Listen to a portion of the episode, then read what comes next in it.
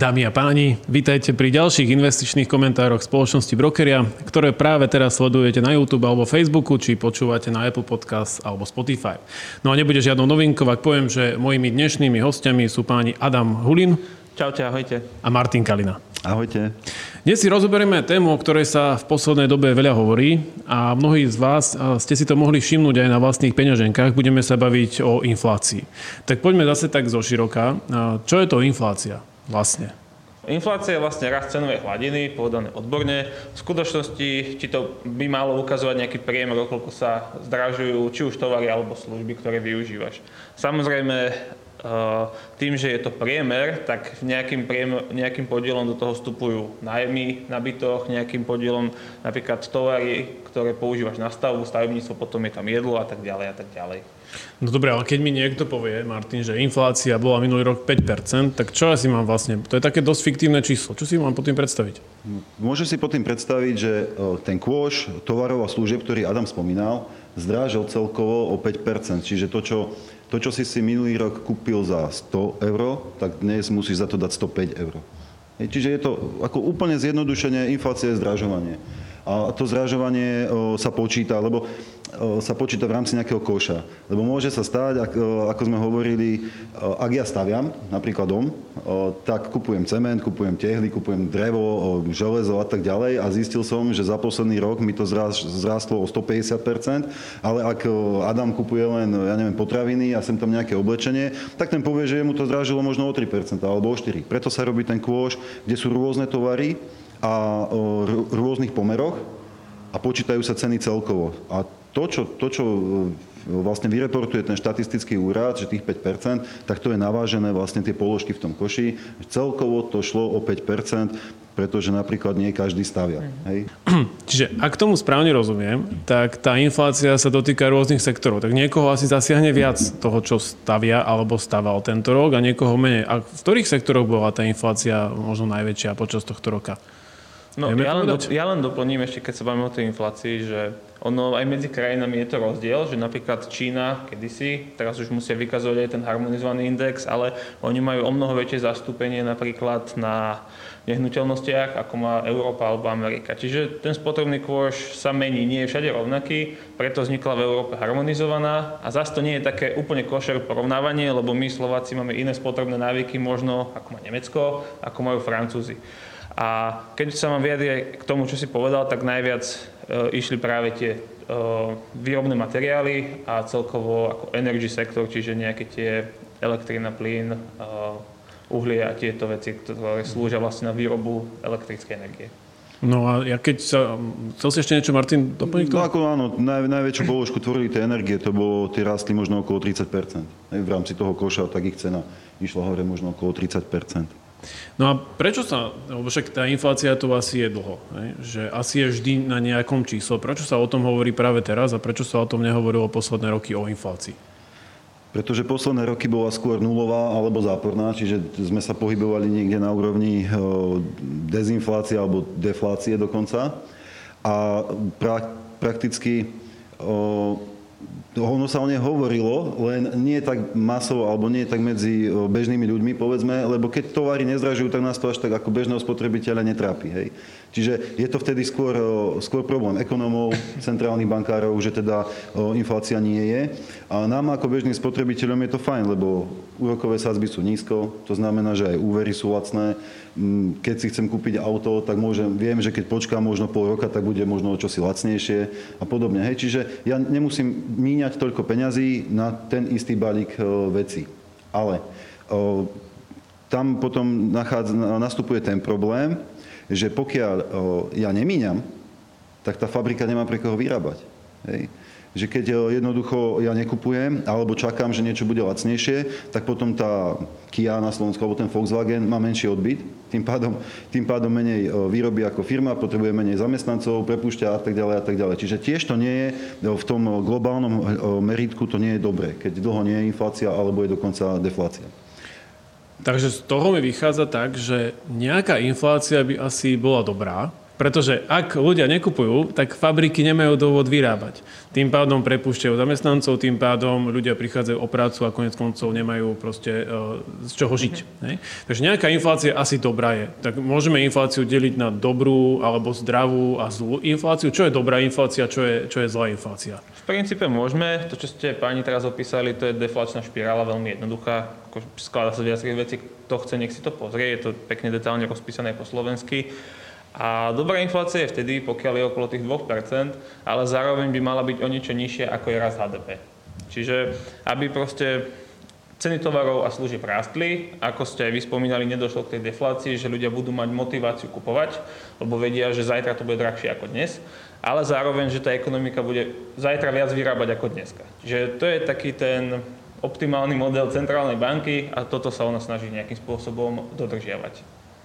Hm. Čiže súvisí to nejak s centrálnou bankou a tým súvisí teda aj moja ďalšia otázka, že kto tú infláciu vie ovplyvniť, okrem toho spotrebiteľa, ktorý si povie, že dneska budem nakupovať alebo ešte počkam? Tak ono je samozrejme viacej faktorov, ktorí ju ovplyvňujú, ale v súčasnosti sa stretávame s tým, že najmä centrálne banky, pretože tým, že vytlačili extrémne množstvo peňazí, lacných peňazí do obehu, znižovali základné sadzby, a tým pádom sa tieto peniaze aj dostávali k tým ľuďom prostredníctvom úverov, tak vlastne naštartovali dopyt. Samozrejme, boli tam aj iné vplyvy, že bolo málo tovarov a tak ďalej po tej pandémii, ale naštartovali dopyt a teraz vlastne centrálne banky rozmýšľajú, akým spôsobom z toho vyklúčkovať preč a stiahnuť tie peniaze, tie lacné peniaze z obehu a uvažuje sa o zvyšovaní úrokových sadzieb.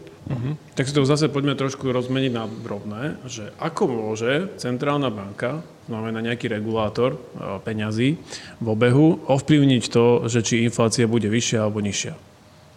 V princípe cez jeden jednoduchý nástroj, ktorý má, a to je základná úroková sadzba. Samozrejme tých nástrojov je viac, lebo oni sa snažia ovplyvňovať vyslovene dlhopisovú krivku. Ja to napojím trošku na tie dlhopisy, lebo ono je to celé prepojené, že inflácia sa teda samozrejme meria že tým, ako rastú tovary a služby, ale čo je reálne dôležité pre investorov sú potom aj tie investi- sú investície a výnos, výnosová krivka na dlhopisoch. Čiže oni tým, že menia tú základnú rokovú sazbu, tak v princípe vedia zmeniť to, že za koľko si v úvodzovkách. Banky medzi sebou požičiavajú a keď to banky medzi sebou majú drahšie, tak tým pádom sa to prejavuje v ostatných segmentoch, čiže napríklad v úveroch, ktoré sú splatné 3, 5, 10 a viac rokov. A zrazu, keď oni zmenia základnú sazbu, tak mňa napríklad spotrebný úver nebude stať 4%, ale možno 7-8.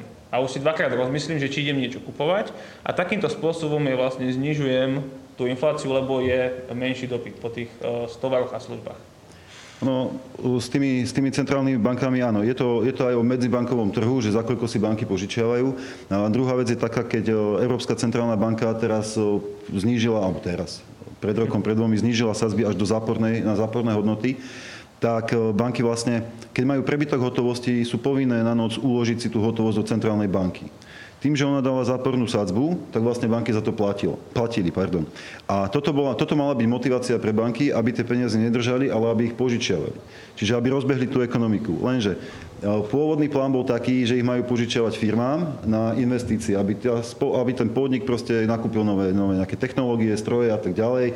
Prinesie to raz zamestnanosti, prinesie to možno vyššie mzdy a podobne. Nakopne to tú ekonomiku ako celok, ale častokrát tie peniaze končili práve cez hypotekárne úvery a podobné nástroje u, u bežných ľudí No a na druhej strane končili koľkokrát na akciových trhoch a všetkých ostatných rizikových špekuláciách, kde nemali pôvodne čo robiť. Hej? Uh-huh. Takže ono, ono, presne ako Adam hovorí, je to o tých sadzbách, to má, to, tento nástroj využíva o, centrálna banka každá.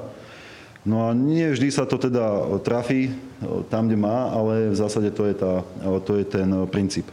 Dobre, čiže ja keď to teraz zase zoberiem si z toho, vyťahnem to, čo je pre mňa, ako keby som bol like, čo by bolo pre mňa dôležité, je, že existuje centrálna banka, ktorá má nejaký nástroj, ktorý sa volá základná úroková sadzba. A ona tento nástroj zverejňuje, alebo respektíve prostredníctvom tohto nástroja požičiava peniaze komerčným bankám. Čiže ak má Európska centrálna banka e, základnú úrokovú sadzbu 0%, tak ona požičia za 0% nejakej komerčnej banke a tá komerčná banka potom s maržou požičia niekomu mne, alebo tebe, alebo tebe na hypotéku, alebo na spotrebák. Čiže ja si tým pádom môžem s nejakou maržou možno tú hypotéku zobrať za 0,5%. To znamená, že mám veľmi lacný úver a ten môže minúť napríklad na kúpu nehnuteľnosti alebo si kúpiť za to nejaký spotrebný tovar. Tým pádom tú ekonomiku rozbieham a ak to spravia takto všetci, tak dopyt po tovaroch sa zvyšuje a postupne tie firmy nestihajú tie tovary vyrábať, tým pádom musia ceny zvyšovať a tým pádom rastie inflácia. Takže centrálna banka znížením základnej úrokovej sadzby cieľuje to, aby inflácia bola vyššia. A naopak, keď je inflácia vysoká, tak keby znížením, e, teda zvýšením úrokovej sadzby cieľuje to, že tá ekonomika sa prestane prehrávať, pretože my už si tie hypotéky brať nebudeme a tie ceny už nehnuteľnosti alebo tovarov nebudú rásť, teda inflácia bude klesať. Dobre, to, to som už pochopil. Čiže e, je nejaké percento, e, v ktorom je inflácia zdravá? Že malo by to byť 0%, že nikdy sa nebudú žiadne tovary zdražovať? No, centrálne banky sa snažia držať takže 2%. Plus, minus priemere by to mali byť 2%. To je vlastne dôvod, prečo až teraz začínajú centrálne banky reagovať. Pol roka dozadu mali úplne inú retoriku, že tá inflácia 5% je úplne v pohode, lebo posledné roky bola menej ako 1% a v priemere by to malo byť to, čo, je, to, čo by to bolo.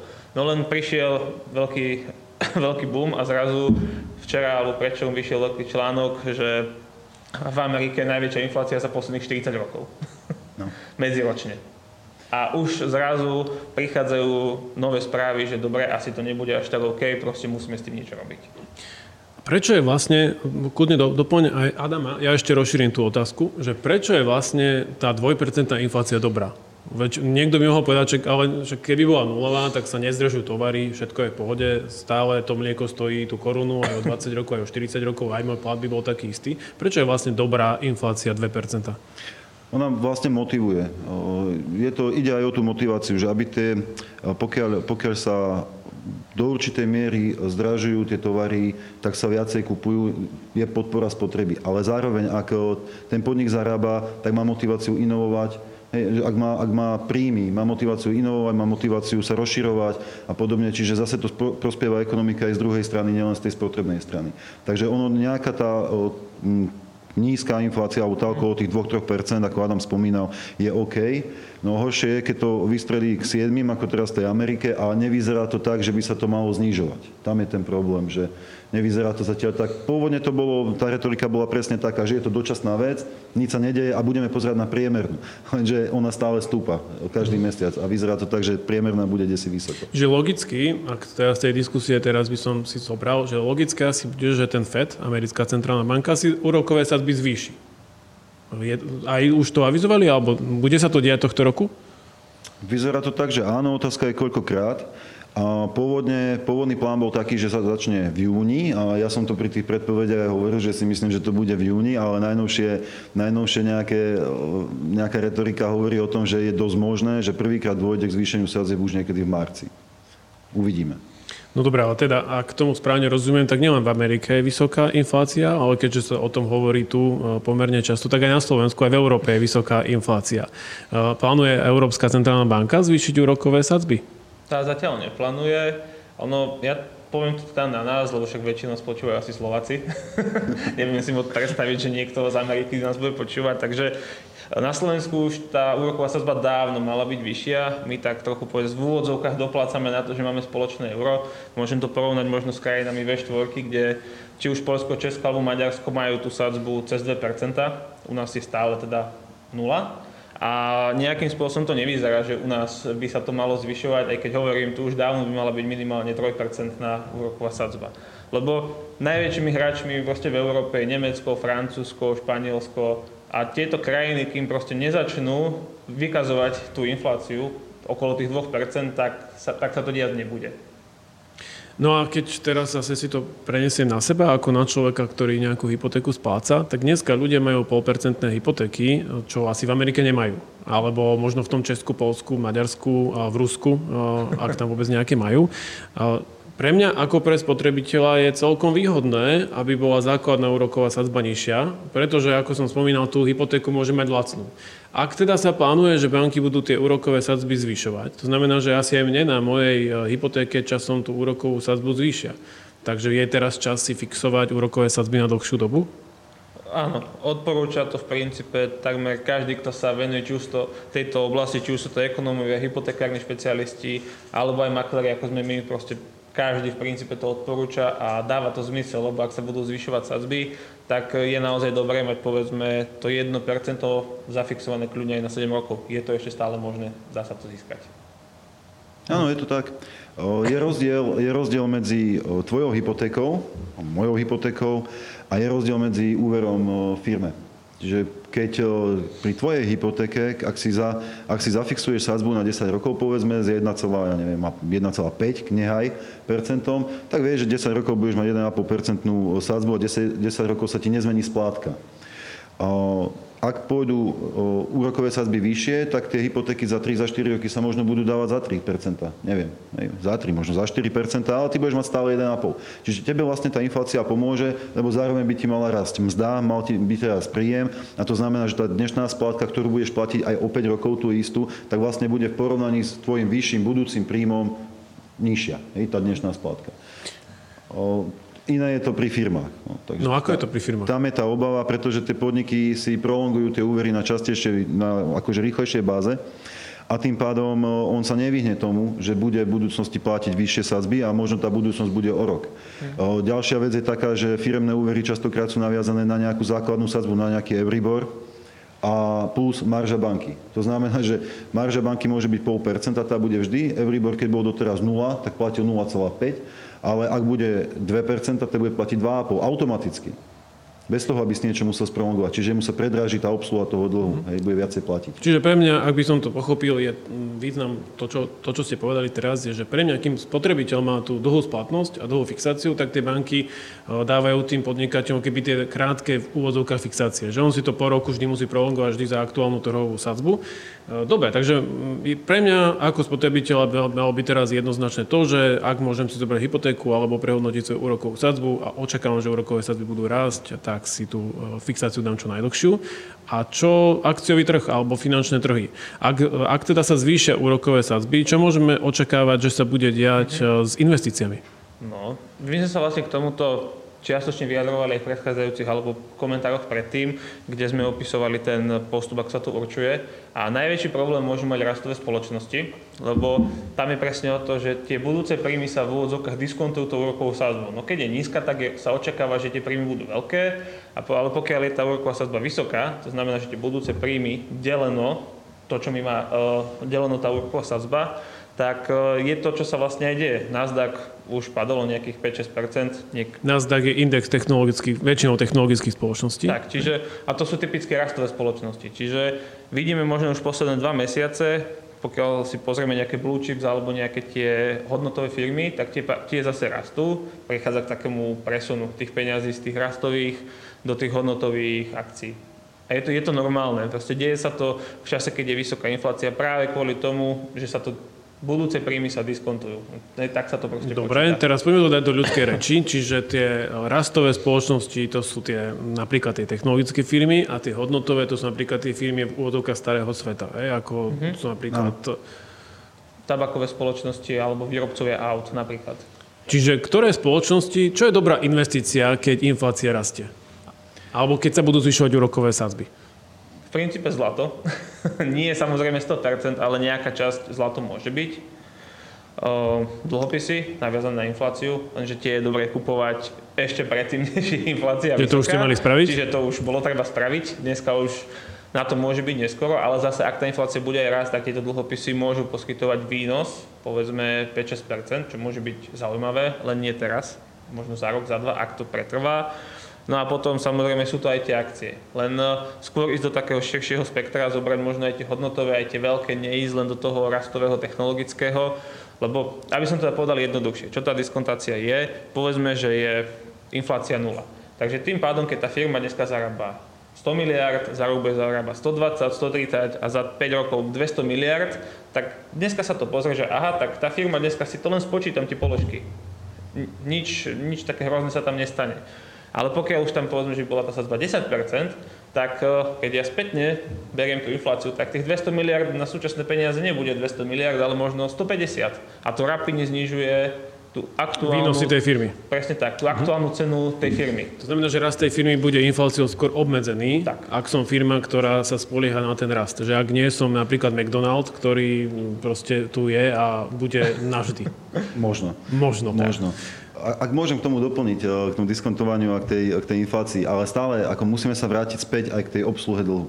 Lebo práve tie, e, tie rastové spoločnosti, tie menšie spoločnosti novšie sú dosť zadlžené. Oni jednoducho všetky peniaze dávajú do toho rastu, Takisto nevyplácajú napríklad dividendy, to znamená, že ten zisk, ktorý zarobia, zase investujú do rastu a im sa jednoducho ten dlh proste predražuje. To znamená, že on z toho zisku musí zaplatiť viac za tú pôžičku ten, tých úrokov. A preto aj tie výnosy v budúcnosti sú vlastne, sú vlastne nižšie. Som tým chcel práve povedať, že kým tá technologická firma, asi teda, ak tomu správne rozumiem, svoj budúci, budúce príjmy financuje z nejakých úverov, úverov do technológií, do nových in, investícií, tak možno tie staré hodnotové firmy, ako je napríklad ten McDonald, on už nepotrebuje vymyslieť nový cheeseburger a na to nepotrebuje 200 miliardovú pôžičku. On to proste bude robiť dookola a ne, nemá ako by tento zadlženie vysoké. No, takže firmy, ktoré nie sú zadlžené, tak tým by sa mohlo dariť viac ako tie firmy, ktoré zadlžené sú. Dá sa to nejako zistiť? O, takto ešte áno, zistiť. No dá sa to zistiť minimálne v tých výkazoch, ktoré si pozeráte na internete z tých firiem, po prípade niektorých ukazovateľoch.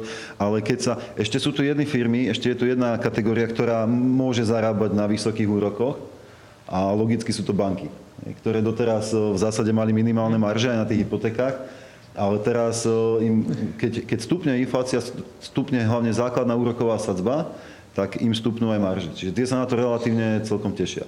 Čiže ak som to správne pochopil, tak e, ako ja osobne nemám čas ako spotrebiteľ študovať všetky tie výkazy tých spoločností. Tak, tak čo mám spraviť? Mám ísť radšej do, naozaj do širokého indexu tých, tých veľkých hodnotových spoločností, alebo sú nejaké alternatívy? Čo ako spotrebiteľ môžem spraviť, keď je inflácia vysoká? Alebo si mám peniaze nechať vo vankuši? Je to jedna z možností. Akože v čase vysokej inflácie môžeš si nechať peniaze vo vankuši, ale len v tom prípade, že chceš ich zainvestovať do akcií. Hej, že iba, iba z týchto dvoch možností, lebo ak si necháš vo vankuši, tak a inflácia 10%, tak ak by si to mal 10 tisíc, tak za rok si kúpiš len tovary v hodnote 9 tisíc dneska. Hej, že tiež to nie je úplne, úplne vhodné, ale no čo poviem, bude také trošku morbidné, ale je, je to fakt, že v čase vysokej inflácie a tým, že ľudia sú zadlžení, tak uh, nie, že paradoxne dáva to zmysel, darí sa firmám, ktoré vyrábajú alkohol, cigarety a pohrebným službám. Takže sú aj... Čo spolu asi súvisí. Tak, také anti-ESG. Áno. A prečo? Lebo ľudia úplne, že chcú minúť tie peniaze čo najskôr, kým ešte majú hodnotu? Skôr je to naozaj o tom, že ľudia sú častokrát veľmi zadlžení a proste keď sa zdvihne tá sadzba nedokáže to splácať, veľa z nich zbankrotuje. Proste je to štatistika. Ako nerobím si srandu, je to štatistika. Ľudia viac pijú, fajčia a následkom toho aj samovraždy zomierajú. Dobre, Dobre, tak ale možno toto čas vystihneme, taký, taký ale predsa len. Taký ale nie, index naozaj, nemáme. pohrebné služby v 2008 zaznamenali 150% náraz, takže ako... OK, to bol extrém 2008. Ono aj akože posledné dva roky pohrebné služby celkom idú. Dobre. No ale predsa len, poďme sa ešte vrátiť k tej inflácii. A toho, čo sa ľudia najviac boja, alebo čo je takým strašiakom. A čo taký, že nielen že od konšpirátorov po nejakých amatérských, e, amatérských internetových ekonomov až po relevantných hráčov, to je hyperinflácia. Môžeme sa báť hyperinflácie a čo to hyperinflácia vlastne je? Hyperinflácia, ako podľa tých poučiek, je vtedy, keď je výška inflácie nad 100%. To znamená, že za rok sa mi raz, raz toľko, jednoducho, za rok sa mi o 100% zvýši cena toho, toho môjho koša. Ale ako sa to môže stať? Hyperinflácia prichádza skôr v krajinách, alebo doteraz tie skúsenosti boli, keď nehovoríme o vojne a o povojnových časoch, ale keď hovoríme o takýchto mierových časoch, skôr v krajinách, kde máme nejaké autoritárske režimy, povedzme tu Venezuelu, teraz to je taký žiarivý príklad, a tá krajina jednoducho, tam sa zišlo viacero, viacero faktorov, keď je to krajina, ktorá má najväčšie zásoby ropy a postavila celú ekonomiku len na rope. Prestali riešiť hospodárstvo, prestali, poľnohospodárstvo, prestali riešiť priemysel, prestali riešiť všetko. Potom sa dostali do rôznych politických problémov, to znamená, že prišli od trhy, nemali to komu predávať, cena ropy klesla, zrazu krajina nevedela vyplácať ľuďom nič nič garantovať. Všetko sa začalo tam riešiť buď cez dolár, alebo nejaké bartrové obchody. Čiže tá menová, tá, tá mena, to sa úplne zosypalo, celá tá Čiže ekonomika. keď to zjednoduším, hyperinflácia prichádza vtedy, keď ľudia stratia absolútnu dôveru v hodnotu peňazí. Absolútnu dôveru. Uh-huh. Môže sa to stať aj tu? Na Slovensku, v Európe? V Európe sa to stalo. Paradoxne hneď náš sused Maďari, oni mali najväčšiu infláciu v histórii všetkých inflácií a to sa stalo vtedy, keď centrálna banka nakúpila priamo štátny dlh. Hej, čiže to je také, že... Uh, to mi mám, znie povedomo. Áno, to je také, že mám dlhy ako štát a neviem čo, no tak si tie peniaze proste vytlačím. No tak to je jasné, že všetci investori hneď do toho ruky preč, tam bola inflácia, ja neviem, či to bolo v, mili- v miliónoch alebo koľko percenta, možno aj viac. To boli obrovské čísla. Takže hyperinflácia hrozí nám alebo nehrozí? Ale jeden znak s tým Maďarskom, hej, že nebolo euro, Maďarsko nebolo tak. ani nie je súčasť nejakej eurozóny. Napríklad v Amerike, ja neviem, či bola v 30 rokoch, a myslím, že ani vtedy nie. Nebola tam. Vôbec, hej, čiže to je obrovský trh s jednou menou. Toto, toto sa rozprávame o vyslovene o lokálnych menách a pri veľmi zlých rozhodnutiach, či už politických alebo ekonomických.